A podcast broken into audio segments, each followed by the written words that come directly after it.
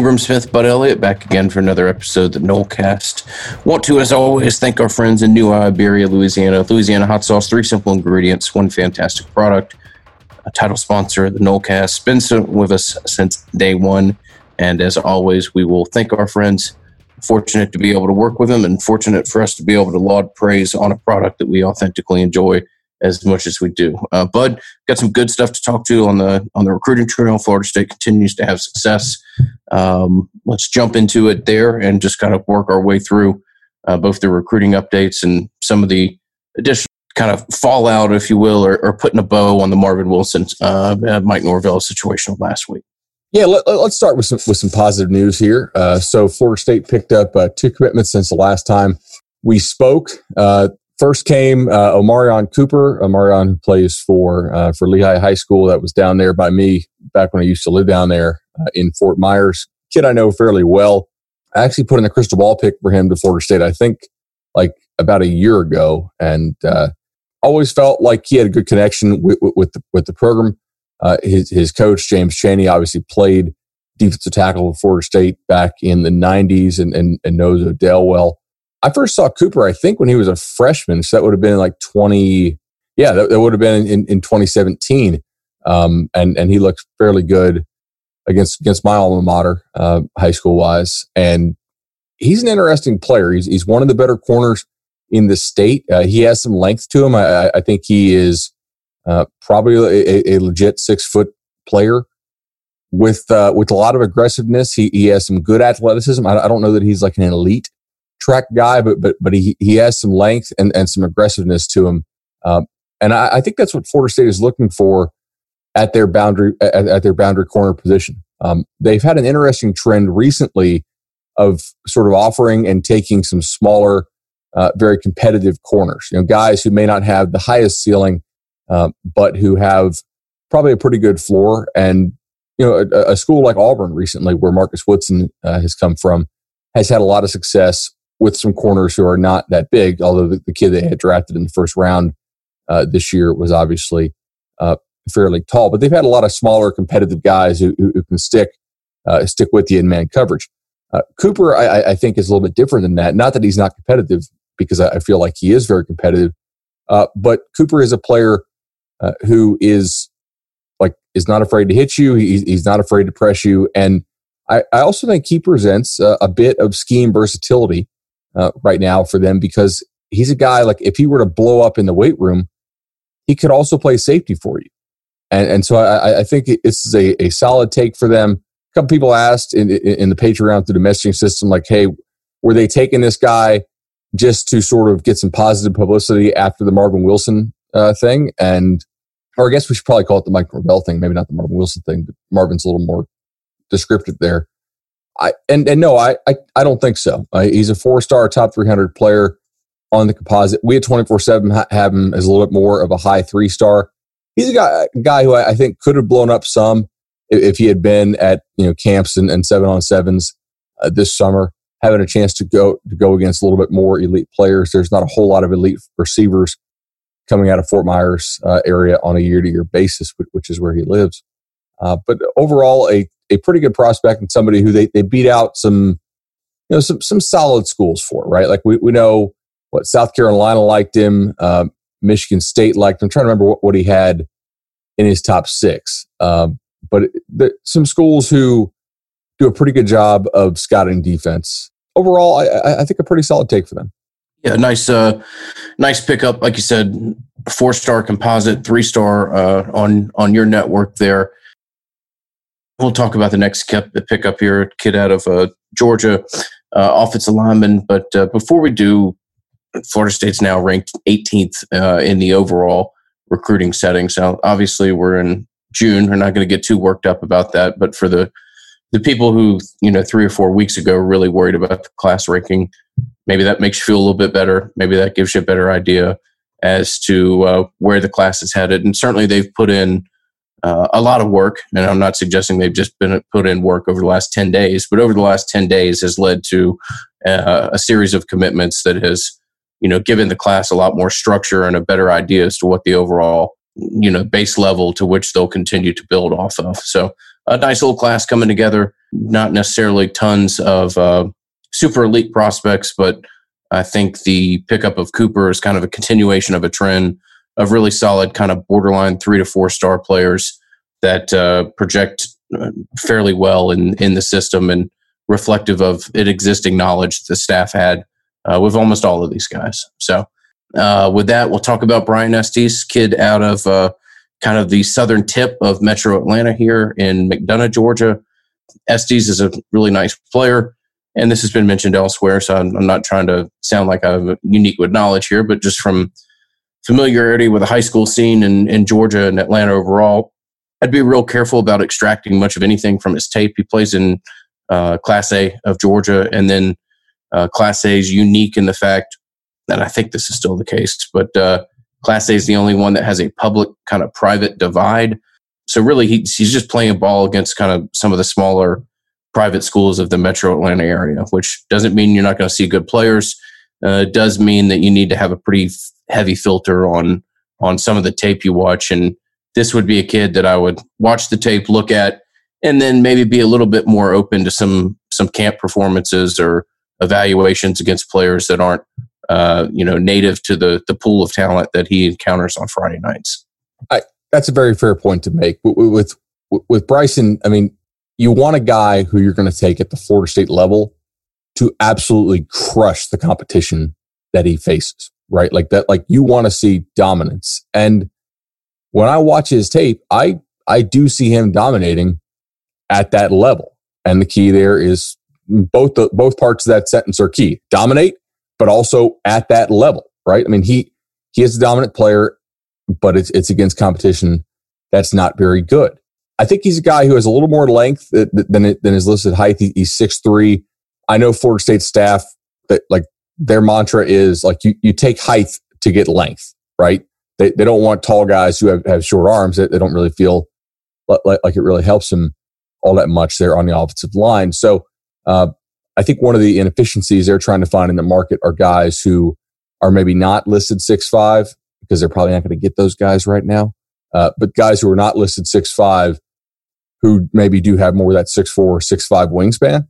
And in doing so, maybe they can achieve what they're looking for as far as length from a blocker. Uh, on his high school tape, he plays right tackle, uh, but I think ultimately he will play inside. Florida State, I, I think guard is is most likely, assuming that they that Florida State holds on to the commitment from uh, Jake Slaughter, the the offensive uh, guard slash center out of the Ocala area, who Florida offered uh, during the dead period.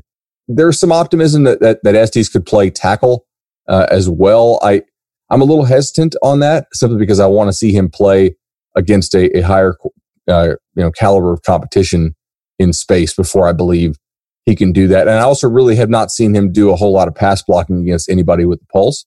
Uh, so it's hard for me to say, yeah, this kid could could also kick out and play tackle. I, I won't totally write it off, but I, I, think ultimately he's a guard and somebody who Florida State is is very happy to get. I, I know uh, other schools uh, liked him a lot as well, and, and he had picked up a, a number of, of recent offers that are are fairly decent, but uh, but Florida State ends up, you know, getting him. The, the one thing I, I do like, I, will point out, um, I, I think you can kind of judge this on, on, the film, even though he's not playing guys who, who are very good.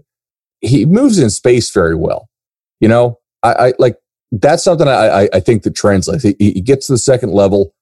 He seems to pick off backers and safeties quite well. He he he redirects nicely. Um, I think he's got the frame to to get up and, and be a bit bigger. Ultimately, I, I, like the aggressiveness too. So I think this is a pretty good take for them. Um, is it a take you would celebrate if you're in the hunt for the for a number one overall class? No. Florida State's not in that hunt right now, and they, they have to be smart and they have to be efficient about who they go after and who they take. And so ultimately, I think this is a take that Florida State fans should be uh, fairly happy about.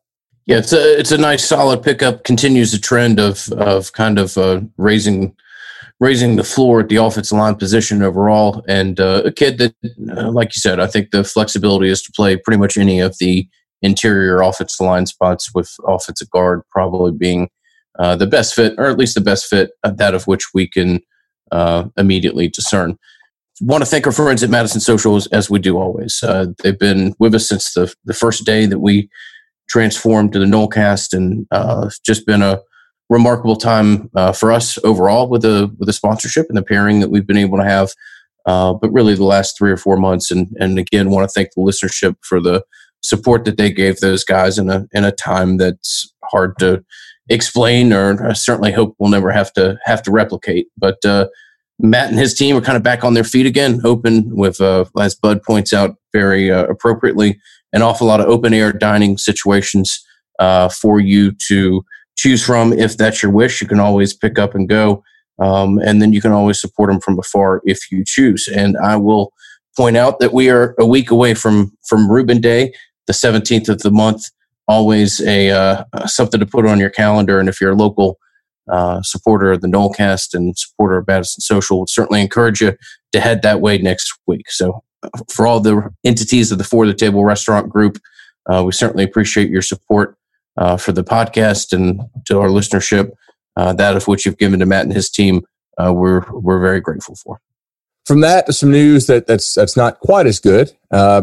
Manny Rogers, the defensive tackle co- commitment that Florida State signed in the class of 2020. Uh, Chris Nee of Noles 24 7 reported that he will uh, be going to junior college. And uh, that that's that's certainly a blow for, for that class. When, when, I look at that class, I, I, see some guys who are fairly solid football players who I think will help the floor of the team, uh, but I don't see a whole lot of guys who have really high upside in in in, in the class that you know, Norvell had just a couple short weeks to put together. Uh, but Manny Rogers was was one of those guys, and so he'll be end up going to junior college. Um, obviously, we knew we, we know that the test score requirement got waived uh, for players entering, uh, you know, basically graduating and, and, enrolling this summer slash fall because a lot of the, a lot of the tests uh, and, and, testing opportunities, ACT, SAT, were, uh, were, were wiped out due to the COVID situation and have them shut down. Uh, but that, that only really applies if you have grades and your, your core coursework. And ultimately, some of these kids just, they, they have too much, um, basically too much ground to make up. And so he'll be going uh, to junior college. And from Florida State's perspective, they absolutely want him back. He's not like one of these guys they just signed as a favor to his high school. Like they, they, they want the kid back. Uh, so we'll, we'll have to monitor that situation. But, but certainly, that's not what you want. You, you, don't want him having to go to a junior college to develop. You, you want to get him on campus, and that, that's that's a blow to the class. It's tough, man. I mean, it was always going to be, I don't want to say a risky proposition, but Manny was always a raw prospect. But the ceiling was as high, in my opinion, as anybody that, that you signed in the 2020 class. So don't want to sugarcoat it. Florida State is going to be okay in the short term uh, at defensive tackle, but has to has to realize that there's some concern when you look uh, two, three, four years out, and, and Rogers would have been uh, one of the answers. One of the elite big bodies that they signed. Uh, hopefully, they can get him back. You have to have a little bit more confidence uh, in maybe seeing that process through because of Norvell and his staff's familiarity with JUCOs and the JUCO process. Uh, I know that historically, when you see a kid go to JUCO, eh, not not a whole lot of the story uh, remains to be written from a Florida State perspective. Uh, I don't know that that'll necessarily be the case. Certainly wish Manny the best of luck and uh, hopefully that's a guy that you see wearing garnet and gold in in a couple years from now. One bit, one bit of interesting news, and, and this is a player who I, I think I'm actually going to be writing about uh, for for national team at 24 seven is that Florida State offered a kid named uh, Katravion Hargrove, right? And Katravion is a dude who uh, I know we looked at on on rankings council for 24 seven, and we we loved him, and I think it's just one of these reasons or one of these situations right now where if like but for COVID, I think he would have a lot bigger offers and would probably have blown up a, a lot more. Like unless there's just something we're missing about the kid, if, if he's actually, you know, five five or something and not not five ten. This is the running back committed to La Tech. Yes, yeah, and and, and Louisiana Tech has, has done a pretty good job on their scouting and, and early offers there. Um, but man, like watch this kid's film. There's really nothing not to like. I have a little bit of questions about the long speed. I, I don't I don't have verified track times on him. I maybe want somebody else in our group does, but this is not a good running back year nationally. Okay, we have the TreVeyon Henderson kid who's going to Ohio State, and he's probably the best back we've seen in five or six years coming out of the high school level, right? Like go, going back to, I mean, even like, like the, the Akers Najee class.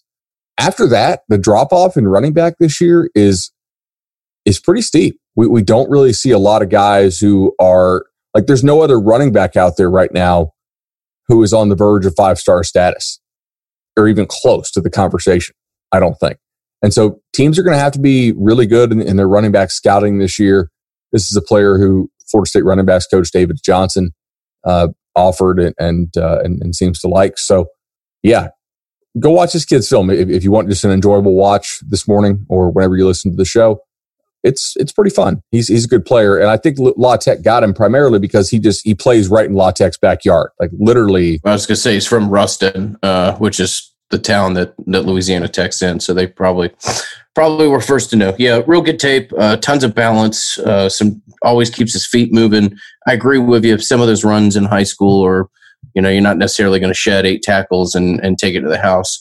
Um, and his his breakaway speed may be limited, but runs aggressively. Uh, has all the things that you look for. Uh, I was I was shocked to look at his uh, to look at who he was committed to and his and his offer sheet at the time uh, a couple days ago. So uh, really intri- intriguing prospect and somebody to watch at the running back position. All right, last recruiting thing here before we get to our listener questions, uh, and we're going to just kind of put a bow on the Mike Norvell, uh, Marvin Wilson situation.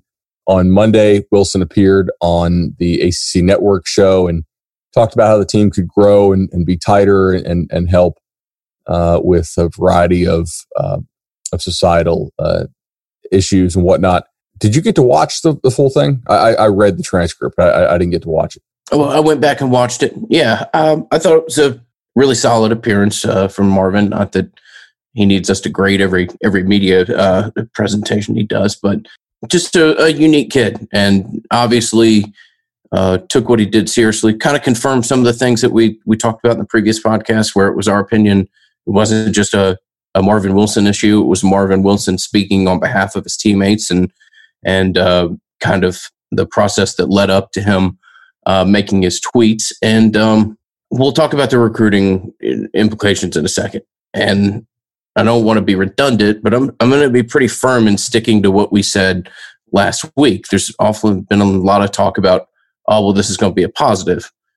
What happened last week is not a positive. Now there may be some some ramifications that come out of it uh, that are positive. We talked about the emergence of a, a real true leader in the locker room, something this program hasn't had in a an awful long time, and uh, maybe some a better feeling of cohesiveness amongst uh, a broader locker room players and a staff who, for the first time, had to really get to know their players. And I'm not suggesting they didn't want to or didn't try earlier. Obviously, there's been some extenuating circumstances, and in life, there's going to be, you know, opportunities where you have very real conversations, uh, and and that sounds like it happened last week. So uh, I, I, do think there are some some positive aspects of this experience, but uh, I would feel very disingenuous if I was trying to sit here and and spin this as one big positive and that uh, you know nothing but good things are going to come out of it. Related news: uh, Michael Trigg put out a top list of the one of the top tight ends um, in the country from, from Florida, a, a, prospect who Florida State thought they were doing well with. And he doesn't have Florida State in, in, in his top list anymore. 24 7 Sports Steve Wiltfong said that he expected uh, Norvell and company to speak with Trigg uh, sometime this week. Maybe they'll be able to smooth some, some things over. But you're exactly right. Like a lot of our, our listeners have sent us these articles, and, and I'm just I'm like, these are like just fluff pieces, just total fan service stuff about how this is like a, a, big positive. No, it's not. A positive w- would would be uh, would, would be affecting that societal change without your head coach. Uh, will be, be charitable here, misspeaking, right? And w- without your leader having to call him out over social media, which is where the you know the misspeaking was seen at the behest of, of his uh, his fellow teammates. I, I think you, you nailed it though, and and we were like, yeah, man, this wasn't just a Marvin thing. He was speaking for the teammates because he, he's their leader. I, I, think Norvell will do well at Florida State, but it's clear he still has you know work to do to earn the trust of, of this team. As I think most coaches out there who are taking over a team in the COVID era uh, have to do. because you just haven't seen these guys in person. You don't have them on campus like that. Like you're not meeting with them in person every day. I mean, you're still doing Zoom stuff. It's being used against Florida State negatively on the recruiting trail, uh, which doesn't come as a big surprise. And look, you're get, you're going to get negatively recruited regardless. So I, I'm I'm not trying to make too big of a deal of it, but um, like like we said last week, don't don't give another example or situation which gives more credence to this one. Uh, that that'll be a hell of a lot more of a successful uh, negative negative push uh, to be had by others. And and yeah, I would use it. I mean, it's just it's the way the process. It's the way the sausage is made, and uh, it does comes as no surprise that that's being used against Florida State. You want to go to listener questions from our, our Patreon? It's patreon.com slash Nolecast. But first, I do want to tell everybody about the excellent experience I've had with Shannon Young. Uh, I went to Shannon Young Resolution Home Loans to get my mortgage and my refi. Over 60 Nolecast listeners have used Shannon 844 FSU loan. That's 844 FSU loan. You guys should absolutely check them out. Great customer service, great rates. And when you call them, you get a little Nole talk as well. Uh, so re- really good experience there. And, and I couldn't be happier with that. And uh, so let's go ahead and get into our listener questions here. Uh, which one do you want to take first? Start with uh, Dean. Dean had a series of uh, questions that we chose to pick a couple out from here. Uh, Dean writes, "When the time allows, could you please give us a typical day of a Power Five football athlete, especially during practice for the season, and if possible for the coaching staff? Essentially, just how many hours are actually expended performing daily and weekly as an amateur athlete? But obviously, you're open to answer." any of this question, but I think you'll probably have a better feel for the athlete uh, necessarily than I would, and I might be able to chip uh, chip in when it comes to the coaching staff. Yeah. So with with, with the athlete, um, okay, so a normal day, you're going to have uh, either team or position meetings, sometimes both. Um, you're going to have study hall, right, which is usually going to be either you know morning or or evening, depending on on what time of day your, your team practices.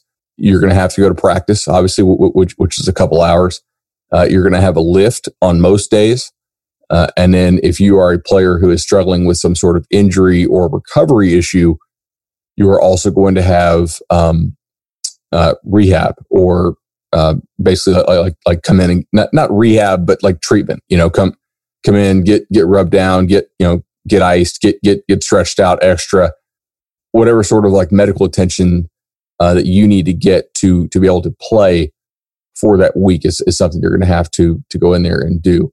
Uh, and something I haven't even mentioned yet is school. You actually have to go to class too. So it's it's basically they say you know 20 hours a week, but that's like the regulated stuff. Like there's no there's no like maximum how much treatment you can come in and get. Right? There's no maximum on like, how many voluntary times you can come to the coach's office and uh, and ask ask him something uh, about life, of course, right? Like we're because we're all about life lessons, not not just focusing. Doors always open to come talk about life.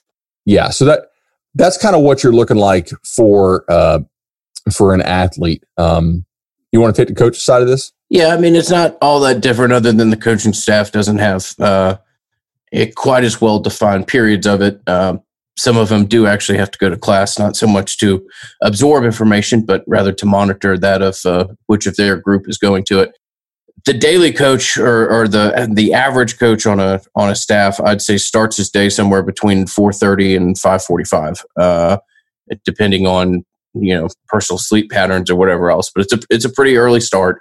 Uh, come into the office, and a lot of times it's it's monitoring kids uh, that of which fall under your group. So, uh, depending on how the school's set up uh, as far as training, uh, rehab, those are normally the first kids that get looked at.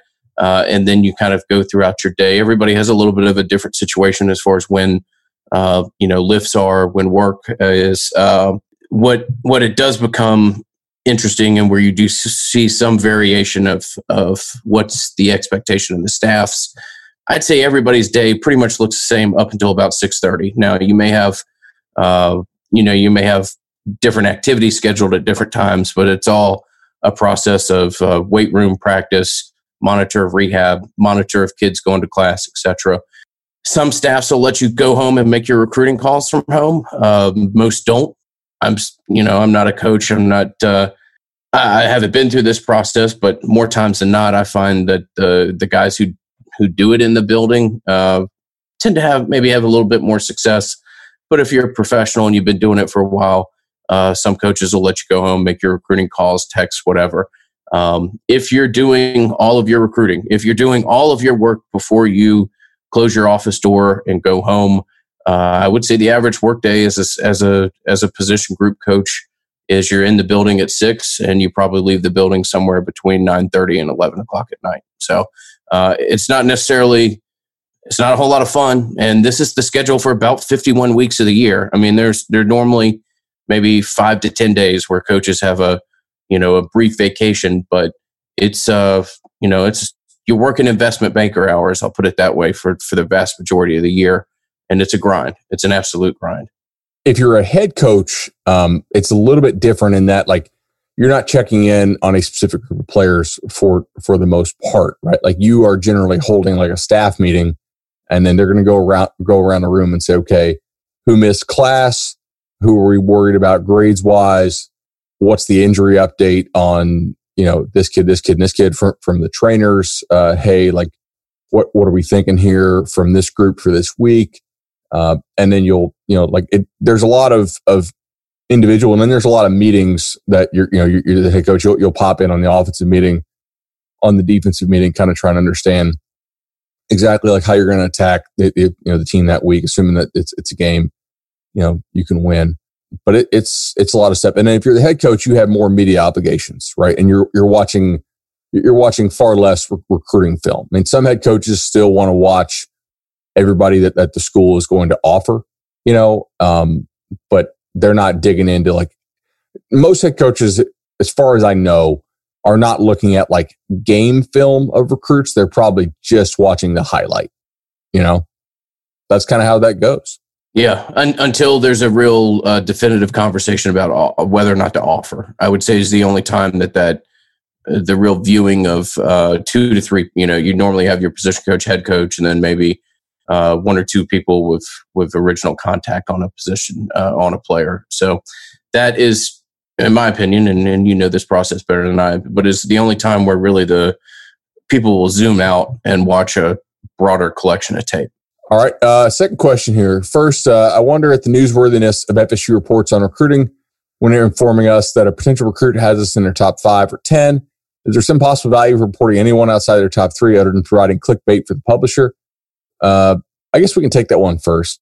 Yeah, I, I think there there actually is value. Um, most kids who drop a top twenty are not dropping the top twenty in order, right? They're just like this is just a general top group of schools, and I guarantee you the schools want to know this information. And if you're a diehard fan, you probably want to know the same information that the schools want to know. Like the school wants to know, okay, if we don't make this kid's top 20, top 20, we, we probably need to move on. Like, like he's just not very interested in us, you know, and, and they, the schools absolutely do use like these kids putting out their top lists as a way to refine their recruiting board. And sometimes a, a top list will come out and they'll be like, Oh shoot. Like, man, we thought we were in better position there with him, uh, than, than we actually are. Or maybe a top list comes out and the school's a little higher than they want to be. And that sounds weird, but let me explain that. So maybe the school likes this kid. Maybe he's kind of a secondary option for them. They've quote unquote offered, but they don't really want to take him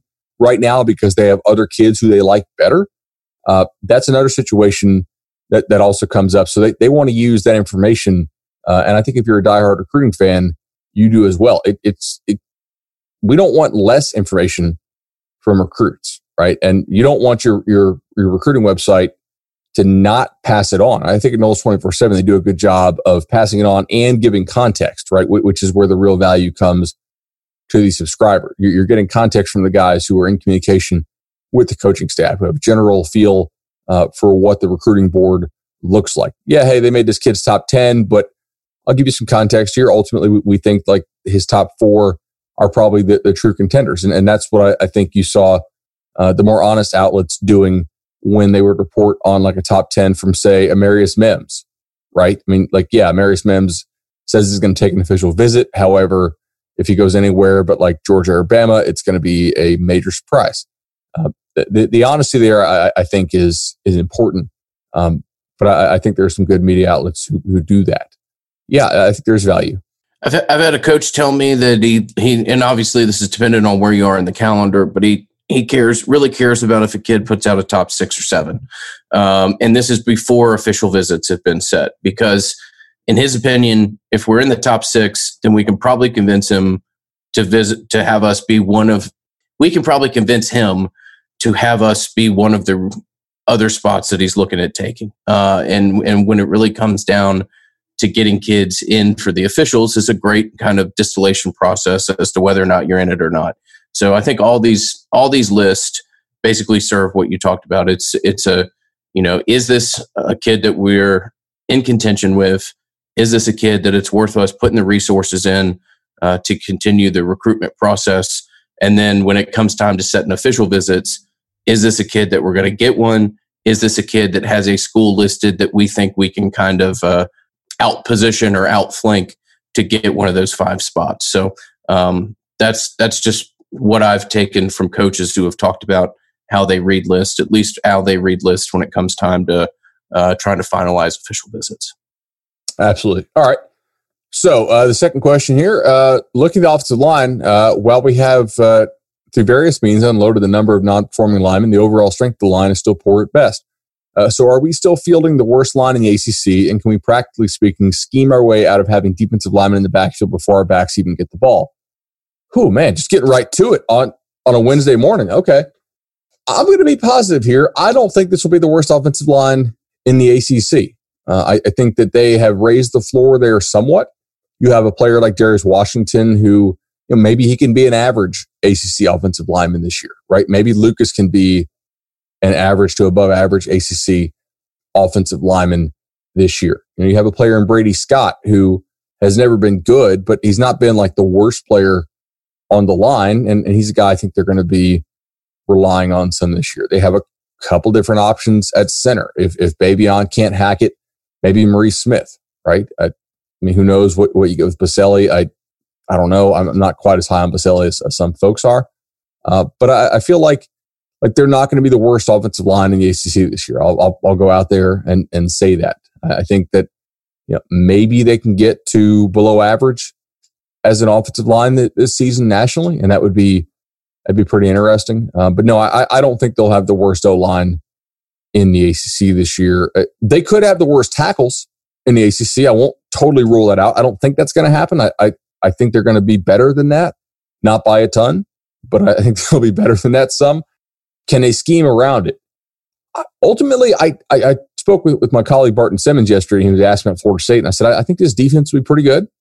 Ultimate, I mean, I, I don't know what the pass rush is going to look like or if they're going to have a pass rush, but I think the defense will, will be fairly solid. And I think this offense is just going to be an offense that has to hit explosive plays. It's not going to be able to block it up to go on methodical, sustained drives. Uh, I mean, look, explosive plays are great anyway. You, you want to hit explosive plays, but I think this offense will again have to be fairly reliant on the explosive play because I'm not a believer in the quarterbacks that they have being super consistent on a down to down basis. Right? I mean, I, I don't think you are either. And they have some explosive pieces at receiver, including Tamorrion Terry. So we'll have to see kind of how they how they go there. I think the offensive line is not going to be the worst in the ACC. Next question uh, comes from Josh. Josh asks, "Where would you rank Luke Altmyer among the Florida State quarterback commitments and lost commitments, like Sam Powell?" Sam Howell. In fact, would you mind ranking everyone from Altmyer now back to the 2015 class with Francois, while including Sims and Howell? Henry is a very clear one, right? Like I, as a prospect, talent wise, none of these guys are close to him. I don't think. Yeah, as a pure prospect, I mean, obviously, there's becomes cloudy when evaluating Malik, but uh, as far as a pure pure prospect, he's head and shoulders above everybody. I would say Johnson is probably my my number seven. Just I I think he's a guy who got rated highly early based on you know his productivity early on but uh, but didn't really develop like like we liked in high school. You know, just didn't get a whole lot better. And and you see that sometimes in ratings, and that, that's something I know that rating services try to avoid and actively try to avoid more now is like not being married to an early rating you slapped on a kid because he was better than everybody else as a freshman, but by the time he gets to be a senior, other guys have caught up to him and passed it. I would probably say, I'd probably take Howell as my two. And then I would go, you put Hockman seven or Blackman seven? Blackman's just so unrefined. I, I, I want, I want to put him seven for me. Probably Hockman six. Francois was a weird one for me because Francois just, his accuracy was always so bad. But then again, Sims ha- did not have great numbers as a, as a senior either. So I'll probably have like Francois and Sims tied roughly. I would have Francois, and then I would have I would more or less have Altmyer and Sims kind of uh, together at that three to four spot. I think following their junior years, that's that's probably fair. I mean, I, I guess we'll see. You know, we'll, we'll see what happens. Sims really didn't have that senior year that that everybody thought he, he could have, um, but he did have a, a, fairly decent junior year, and obviously was pretty impressive on, on the camp circuit. I think that's that's pretty fair. I I think Altmyer's a pretty good pretty good prospect. I think he's limited in some ways, right? I, I don't, I don't see the huge arm on him. He's got some good testing numbers, but his high school rushing numbers are terrible, right? And actually, that's that's a red flag. Like we've gone back and looked at guys who go, you know, in the first round or guys who go in the top hundred picks. They all have good high school rushing numbers, and Altmyer's numbers in, in high school running the ball. And I would say, well, you got to throw the ball, yeah, but it it does reflect it. Like in high school, there's enough broken plays that taking off and be able to run with it really it, it, it's indicative and you're also of the level of athlete that if you're going to project a higher level then you can you can make a high school kid or two miss uh, on on friday nights. Which is weird to me right? Because for a kid who's like 6'1 you know 170 1, 180 who has good testing numbers you would think that he would be able to do that and yet I don't really see it much on its highlights. I do see him running like scrambling a little bit and kind of like moving in the pocket well, which is important. Last year, uh, according to Max Preps, 80 carries, 66 yards. Previous year, 20 carries, negative 25 yards. Previous year, five for negative 33. I mean, career 105 carries for eight yards. If, if you're looking at, at the, the, the data and the trends being that bad running the ball, if these are, are to be believed, uh, that is a negative right? Like that, that is something that will spike you. Like that's like worse than like Jacob Eason level mobility. And Jacob Eason really couldn't move. He could just throw. He was like Drew Bledsoe 20 years later. Josh, that's, that's a really cool question. I, am glad you, glad you asked us that. Uh, before we get to our last one here, do want to do a, a quick ad read for Travis Johnson. Travis Johnson, friend of the program and, and a proud supporter of the Nolecast. Travis is, is a board certified family law attorney. Uh, you can reach Travis 850 435 9919.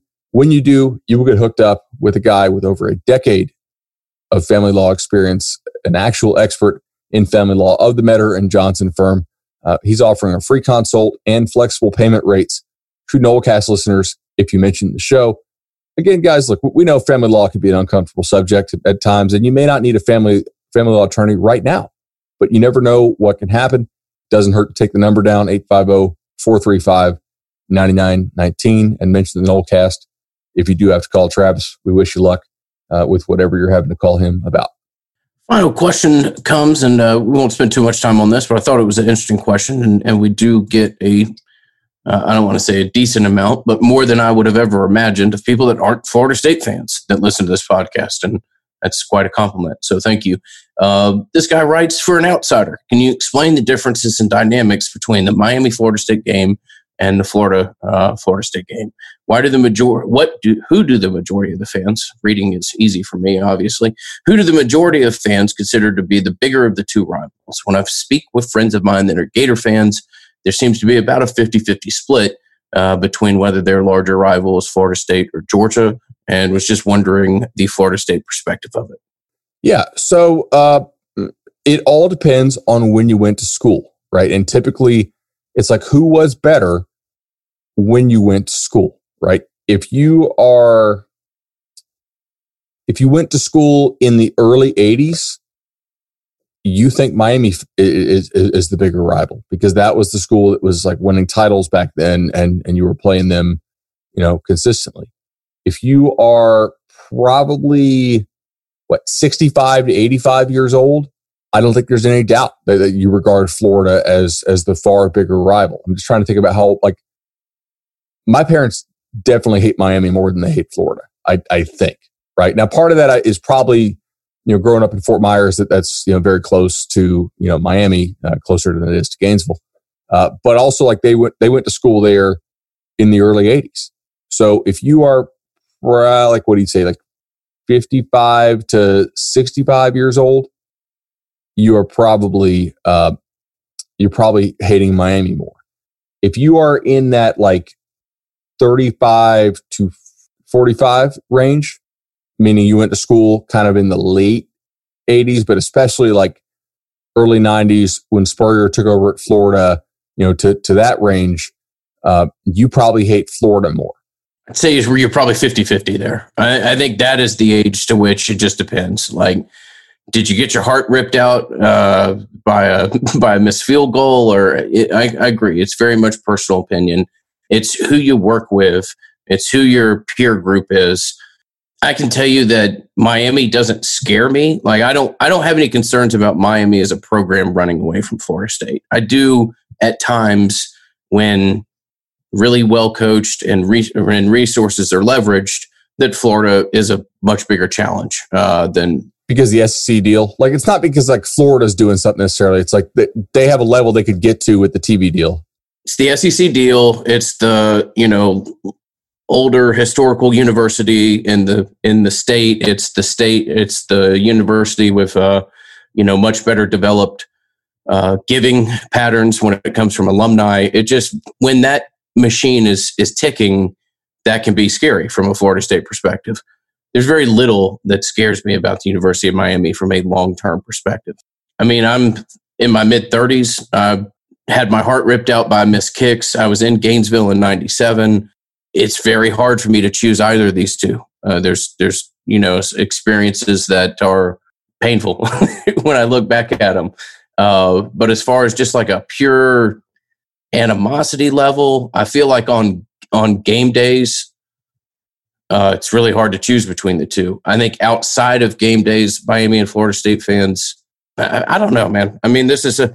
I think it's all it, it's individual perspective. I think Florida State and Miami fans there may be a slight higher level of respect uh, than than Florida Florida State, but again, it just depends on where you are, who you work with, and what's your particular experience with a rivalry been. I think that's very true. It's also like when did you become a fan? Like a lot of our stuff is we're assuming you became a fan when you when you went to college, right? But if you became a fan as a young kid, then obviously the whole age thing, like, hey, if you're under 35, you probably hate Florida more. That's out the door because, like, who knows w- when you actually became a fan of of the team. But yeah, like ultimately, it is weird because there's. Do you know any Gator fans who think Georgia is a bigger rival than, than, than Florida State? I know a couple, but they're like really old. You know, I mean, like they're they're 75 plus. Other than that, for the most part, like that, that's not not a thing anymore for them. With Florida State, you do kind of have two. With Miami not really doing a damn thing for about a 20 year period, though, nationally, I, I think it's trending back towards towards Florida being the uh, the main rival, which is what it's been for most of Florida State's history, just with, with the exception of kind of that 30 year period between like 80 and 2010, maybe. Agree. Uh, certainly, thanks. Thank you for the listenership, and and thank you for a question from those that are not traditional Florida State fans.